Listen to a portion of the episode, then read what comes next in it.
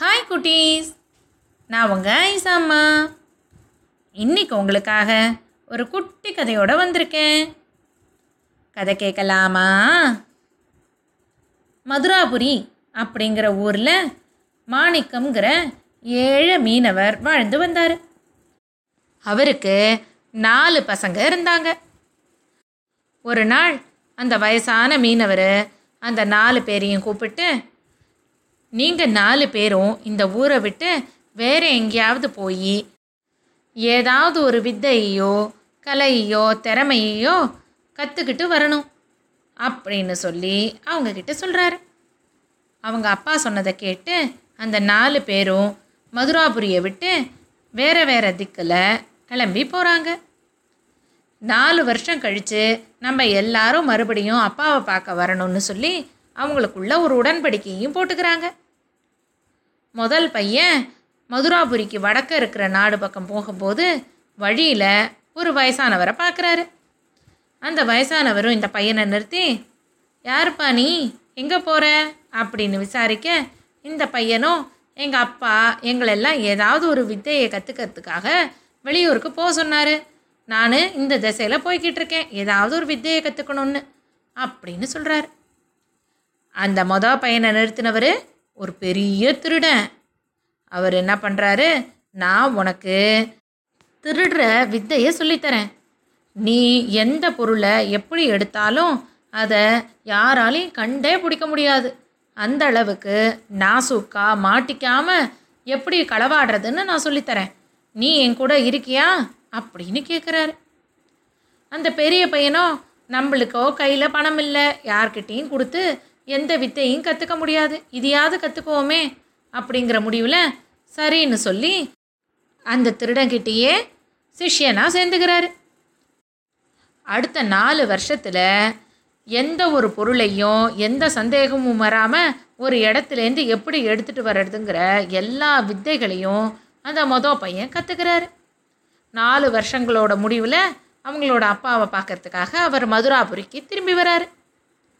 இப்போ ரெண்டாவது மகன் தெற்கு திசையை நோக்கி போகிறாரு அவர் வழியில் ஒரு வானவியல் சாஸ்திர நிபுணரை பார்க்குறாரு. அந்த வானவியலாளர் கோள்கள் நட்சத்திரங்களோட இருப்பிடத்தெல்லாம் வச்சு எந்த ஒரு பொருளும் எங்கே எப்படி இருக்குங்கிறத பார்க்காமையே கணிக்கக்கூடியவர். அந்த வல்லவர்கிட்ட இந்த ரெண்டாவது மகன் சீடனா சேர்ந்து நாலு வருஷங்கள் அவர்கிட்ட இருந்து அந்த வித்தைகளை முழுக்க கற்றுக்கிட்டு தன்னோட அப்பாவை பார்க்கறதுக்காக மதுராபுரிக்கு திரும்பி வராரு. மூணாவது மகன் கிழக்கு நோக்கி போகிறாரு அவர் ஒரு அடர்ந்த காட்டை தாண்டி போகிற போது அங்கே ஒரு வேடனை சந்திக்கிறாரு. அந்த வேடன் எவ்வளவு தூரத்தில் எவ்வளவு வேகத்தில் விலங்குகள் போனாலும் தன்னோட வில்லுனால அந்த விலங்குகளை அடித்து வீழ்த்துறதுல ரொம்ப திறமசாலி. இதை பார்த்த மூணாவது மகன் அவர் கூட சேர்ந்து வேட்டையாடுறதையும் அதில் இருக்க நுணுக்கங்களையும் எப்படி வில்லு அம்பு எல்லாத்தையும் பயன்படுத்துறதுங்கிறதையும் நல்லா கற்றுக்கிறாரு நல்ல தலை சிறந்த வில்லாளராக உருமாறி நாலு வருஷங்களோட முடிவில் மதுராபுரிக்கு தன்னோட அப்பாவை பார்க்கறதுக்காக மூணாவது மகனும் போகிறாரு மேற்கு நோக்கி போன நாலாவது மகன் ஒரு தையல் கலைஞர்கிட்ட வேலைக்கு சேர்ந்து நாலு வருஷங்களும் அவர்கிட்ட இருந்த எல்லா தையல் நுணுக்கங்களையும் கற்றுக்கிறாரு ரொம்ப ரொம்ப அழகான திறமையான தையல்கள் பண்ணுறதுலேயும் பின்னல்கள் போடுறதுலேயும் வல்லவர்னு பேர் வாங்கிடுறாரு. நாலு வருடங்கள் கடந்த நிலையில் அவங்க அப்பாவை பார்க்கறதுக்காக மதுராபுரியை நோக்கி அவரும் போகிறாரு நாலு வருஷங்கள் கழித்து தன்னோட நாலு மகன்களும் பார்த்து மாணிக்கம் ரொம்ப மகிழ்ச்சியாக ஆறாரு. அவங்க வீட்டு வாசலில் ஒரு மரத்தடியில் உட்காந்துக்கிட்டு இருந்தவர் அவங்க நாலு பேரையும் பார்த்து வாங்கப்பா நீங்கள்லாம் என்னென்ன வித்தைகளை கற்றுக்கிட்டு வந்தீங்க அப்படின்னு கேட்குறாரு முதல் பையன் நான் எந்த பொருளையும் யாருக்கும் தெரியாமல் எடுத்துகிட்டு வர்றதுல வல்லவன் அப்படின்னு சொல்ல ரெண்டாவது பையனும் நான் வானத்தில் இருக்க கோள்கள் நட்சத்திரங்களை வச்சுக்கிட்டு எந்த பொருளும் எங்கே இருக்குது அப்படின்னு கண்டுபிடிச்சு சொல்கிறதுல திறமசாலி அப்படிங்கிறாரு. மூணாவது பையன் நான் ஒரு சிறந்த வில்லாளன் அப்படின்னு சொல்ல நாலாவது பையன் நான் தையல் கலையில் பெரிய நிபுணன் அப்படிங்கிறாரு. இதெல்லாம் கேட்டுக்கிட்ட மாணிக்கம் அவரோட ரெண்டாவது மகனை கூப்பிட்டு இதோ இந்த மரத்தோட உச்சி கிளையில ஒரு பறவை கூடு இருக்கு தெரியுதா? அப்படிங்கிறார். அந்த ரெண்டாவது பையனும் ஆமாம் அப்படின்னு சொல்ல அதில் ஒரு தாய் பறவையும் அதுக்கு கீழே சில முட்டைகளும் இருக்குது அதில் மொத்தம் எத்தனை முட்டைகள் இருக்குன்னு சொல்லு அப்படின்னு கேட்குறாரு ரெண்டாவது மகன் தன்னோட கோள்கள் நட்சத்திரங்கள் எல்லாம் மனசில் நிறுத்தி பார்த்துட்டு அதில் மொத்தம் நாலு முட்டைகள் இருக்குது அப்படின்னு விட கொடுக்குறாரு. இப்போ அவங்க அப்பா முதல் மகனை பார்த்து சரி நீ இந்த மரத்து மேலே ஏறி அந்த பறவைக்கே தெரியாமல் அந்த நாலு முட்டைகளையும் கொண்டு வர முடியுமா? அப்படின்னு கேட்குறாரு முதல் மகனும் அந்த தாய் பறவைக்கே தெரியாமல் அதுக்கு அடியில் இருந்த நாலு முட்டைகளையும் பத்திரமா கொண்டு வந்து அவங்க அப்பா கிட்ட காட்டிடுறாரு. இப்போ மாணிக்கம் அவரோட மூணாவது மகனை பார்த்து நீ தான் சிறந்த வில்லாளங்கிறியே இந்த நாலு முட்டைகளையும் அந்த உள்ளே இருக்கிற பறவை குஞ்சுகளுக்கு எந்த சேதாரமும் வராமல் ஒரே அம்புனால உன்னால் தொலைச்சு காட்ட முடியுமா? அப்படின்னு கேட்குறாரு அவர் சொன்னபடியே மூணாவது மகனும் தன்னோட வில்லில் அம்பை பூட்டி நாலு முட்டைகள்லேயும் உள்ளே இருக்கிற குட்டி பறவைகளுக்கு எந்த பிரச்சனையும் வராமல் அந்த முட்டைகளை சரிபாதியாக பிரிச்சுடுறாரு. இப்போ அவங்க அப்பா நாலாவது மகனை கூப்பிட்டு உன்னோட தையல் திறமையால் இந்த முட்டைகளை மறுபடியும் ஒன்று சேர்க்க முடியுமா அப்படின்னு கேட்குறாரு அதுபடியே நாலாவது மகனும் அந்த நாலு முட்டைகளையும் தன்னோட திறமையெல்லாம் காட்டி அழகாக தைச்சு வச்சுடுறாரு. மறுபடியும் மூத்த மகன்கிட்ட அந்த முட்டைகளை கொடுத்து அந்த பறவைக்கடியிலேயே வைக்க சொல்லிடுறாரு மாணிக்கம். மூத்த மகனும் வச்சுட்டு வந்த உடனே மாணிக்கம் அவங்க நாலு பேரையும் பார்த்து உங்களோட ஒவ்வொரு திறமையும் ஒவ்வொரு விதத்தில் சிறந்ததாக இருக்குது நீங்கள் இதெல்லாம் நல்லதுக்கு பயன்படுத்தி உங்கள் வாழ்க்கையில் நிறைய செல்வ வளத்தோடு நல்லா வாழணும் அப்படின்னு சொல்லி ஆசிர்வதிக்கிறார்.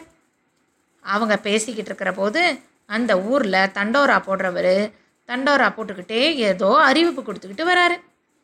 அதை என்ன அப்படின்னு உன்னிச்சு கேட்டால் அந்த ஊர் அரசரோட மகளை ஒரு ராட்சசன் தூக்கிட்டு போயிட்டானோ அவனை யாராவது கண்டுபிடிச்சு கொண்டு வந்தா அவங்களுக்கு தக்க சன்மானம் கிடைக்கும்னு சொல்லி முரசு கொட்டி அறிவிச்சுக்கிட்டே போகிறாங்க இதை கேட்ட மாணிக்கத்தோட நாலு பசங்களும் நாங்கள் போய் இளவரசியை பத்திரமா மீட்டுட்டு வரோம் அப்படின்னு அவங்க அப்பா கிட்ட சொல்லிட்டு அங்கேருந்து புறப்படுறாங்க.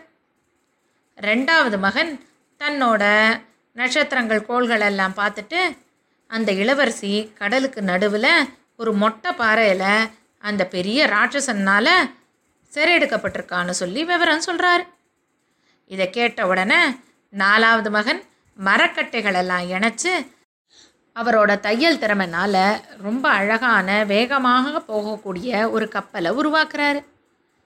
அதில் நாலு பேர் ஏறி அந்த கடலில் போய் அந்த பாறையை கண்டுபிடிச்சா அங்கே இளவரசி உட்காந்துருக்காங்க அவங்க மடியில் அந்த பெரிய ராட்சசன் தலையை வச்சு தூங்கிக்கிட்டு இருக்கான்.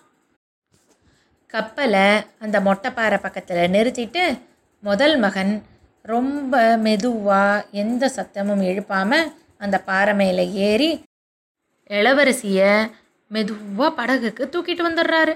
ராட்சசனோட தூக்கமே கலையாமல் அவர் இந்த காரியத்தை செஞ்சுடுறாரு. நாலு சகோதரர்களும் இளவரசியோட படகுல வேகமாக போய்கிட்டு இருக்கிற போது திடீர்னு அந்த ராட்சசம் முழிச்சுடுறான்.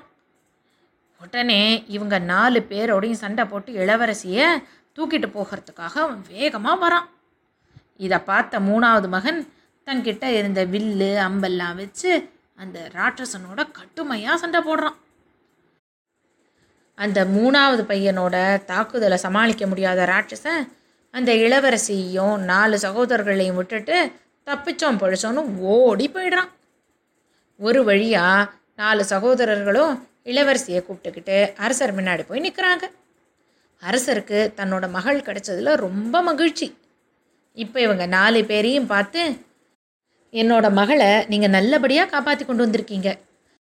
உங்களுக்கு என்ன சன்மானம் வேணும்? அப்படின்னு அவர் கேட்குறார் இப்போ நாலு சகோதரர்களும் எங்களுக்கு இளவரசியை கல்யாணம் பண்ணுவீங்கன்னு சொல்லி ராஜா கிட்ட கேட்குறாங்க நாலு பேரும் ஒருமித்த குரலில் எங்களுக்கு இளவரசியை கல்யாணம் பண்ணி கொடுங்கன்னா ராஜாவே குழம்பி போயிடுறாரு. ஒருத்தர்னா அவருக்கு கல்யாணம் பண்ணி கொடுக்கலாம். நாலு பேர் இருக்கீங்களே யாருக்குன்னு நான் திருமணம் பண்ணி கொடுப்பேன்? அப்படின்னு அவர் கேட்க நாலு சகோதரர்களும் என்னால் தான் இளவரசி காப்பாற்றப்பட்டா அப்படின்னு சொல்லி ஒவ்வொருத்தரும் அவங்கவுங்களோட பங்கை சொல்கிறாங்க ரெண்டாவது பையன் இளவரசி எங்கே இருக்கானே கண்டுபிடிச்சது நான் தான். நான் மட்டும் கண்டுபிடிக்கலன்னா இவங்களால இளவரசியை கண்டுபிடிச்சிருக்க முடியுமா? இல்லை மீட்டு தான் கொண்டு வந்திருக்க முடியுமா? அதனால் எனக்கு தான் இளவரசியை கல்யாணம் பண்ணிக்க தகுதி இருக்குது அப்படிங்கிறாரு. இப்போ நாலாவது மகனும் நான் மட்டும் கப்பல் செஞ்சு கொடுக்கலன்னா கடலில் தான் இளவரசி இருக்காங்கன்னா கூட நம்மளால் போயிருக்க முடியாது. அதனால் எனக்கு தான் இளவரசி சொந்தம் அப்படிங்கிறாரு. முதல் பையனும் நான் மட்டும் அந்த ராட்சசன்கிட்டேருந்து இளவரசியை கொண்டு வரலன்னா அப்புறம் இளவரசியை இங்கே கூட்டிகிட்டு வந்திருக்க முடியுமா? அதனால் அந்த இளவரசி எனக்கு தான் சொந்தம் அப்படிங்கிறாரு. இதை கேட்ட மூணாவது பையன் ஓஹோ அந்த ராட்சசன் துரத்துன போது நீங்களாம் என்ன சண்டை போட்டிங்களா? அந்த ராட்சசனுக்கு எதிராக சண்டை போட்டு இளவரசியும் உங்களையும் காப்பாற்றினதே நான் தான். அதனால் இளவரசி எனக்கு தான் சொந்தம். அப்படிங்கிறாரு. இதெல்லாம் கேட்ட அரசர் இளவரசி உங்கள் யாருக்குமே சொந்தமில்லை. நீங்கள் எல்லாருமே சேர்ந்து பங்களித்து தான் இளவரசியை காப்பாற்றிருக்கீங்க அதுக்காக உங்களுக்கு தகுந்த சன்மானமாக ஆளுக்கு ஒரு பகுதி ராஜ்யத்தையே தரேன் அப்படின்னு சொல்லிடுறாரு.